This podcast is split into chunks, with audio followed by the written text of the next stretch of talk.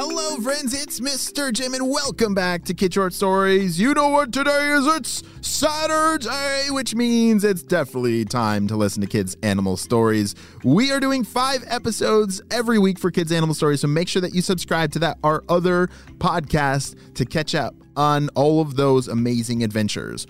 Well, are you ready for part two of Hayden Lee and Neil's Lost at Sea Crazy Adventure? Holy smokes, are they going to make it back to the island? Let's find out. Let's go.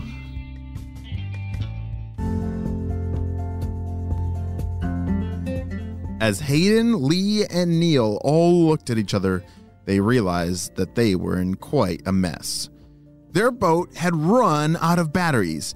Remember, it's a solar powered, battery charging boat, but the solar panels are back at the beach.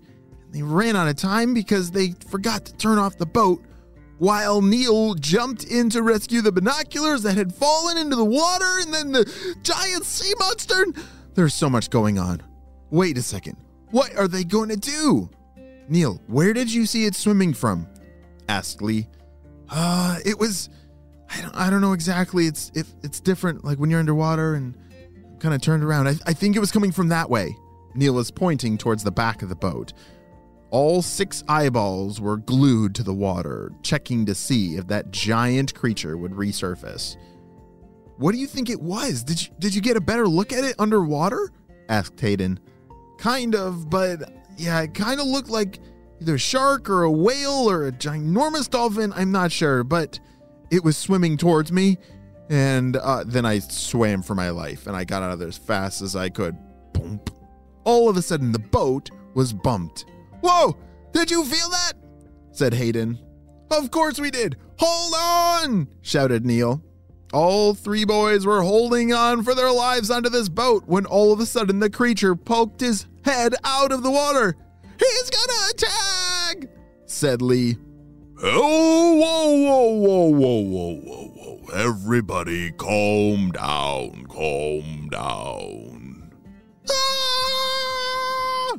Holy barnacles, can you please stop the screaming? okay, okay, but please don't eat us. What in the world are you? shouted Hayden as his hands were both covering both of his eyes and he was just peeking through in between the fingers. Do you know how to do that? If you cover up your eyes and you can peek through the fingers, you can see just a little bit. My name's Arnold, and I'm a narwhal on a nice, calm summer vacation. But you three are very noisy. Hayden, Lee, and Neil all had very large eyeballs now. They couldn't believe one that they were talking to uh, something from the ocean and uh, a narwhal. They'd never seen one of those before. Do you know what a narwhal looks like? It looks kind of like a big whale, but he has a long, it's kind of like a unicorn horn at on his forehead. He's kind of like the unicorn of the sea. Oh, we're so sorry. Y- y- You see, our family got stuck on that island over there, and and we're just trying to find a way to get back, like where we're from. And our boat won't get us there. But uh, now our boat ran out of power, and we can't get back to the island. And we were, we thought you were trying to eat us," said Lee. oh, that's funny. Uh, no, I don't eat people. but uh, I could give you a ride back to the island if you want. Oh, are you serious? That would be oh, that would be so helpful," said Neil. Oh, I could do you better. You see, I, I do a lot of swimming around here, and I've seen a lot of places with lots of people. I could probably bring your boat there in no time. Holy smokes, are you serious? shouted Hayden. Our parents are gonna freak! Oh, they're gonna be so excited! Let's go! They tied a rope around Arnold the narwhal's horn and he started pulling their boat back to shore. Their parents were waiting on the beach and were very shocked to see what was going on. Kids, are you okay? shouted one of their parents. Oh, we're fine. This is Arnold. He, you see, we ran out of power out there, but he's kind of like our towboat. Look, Their parents waded out to the water to thank Arnold for pulling the boat back in, and they were amazed when they heard the new plan. Yeah, he said that he's seen all kinds of other places nearby where he could pull us to, and there's lots of people. That means we're saved! shouted Neil. All right, kids, pack your bags. Looks like we're going home today, shouted their parents. As they ran up to their treehouse to pack all of their most important things, they started to get a little sad. Wait a second, but I kind of like living in this treehouse. This has been so cool. Do you think we could come back here? asked Lee. I thought the same thing, said their mom. I, I bet we could come back here whenever we want, because obviously nobody knows about this island because we have yet to see anyone come here. So I bet we could leave our treehouse and no one will even know it exists, and then we can come back whenever we want for a vacation.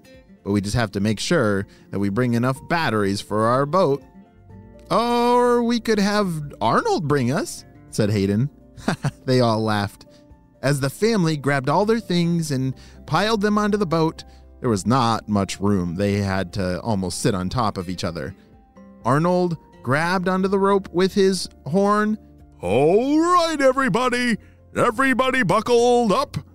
Uh, we don't have buckles, said Neil. Oh, well, uh, just hold on tight. Wow, then that is the end of our adventure.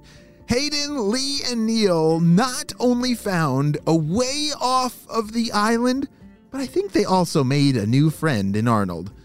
Even though this is the end of the island story, I think this is just the beginning of this family's great adventure. The end.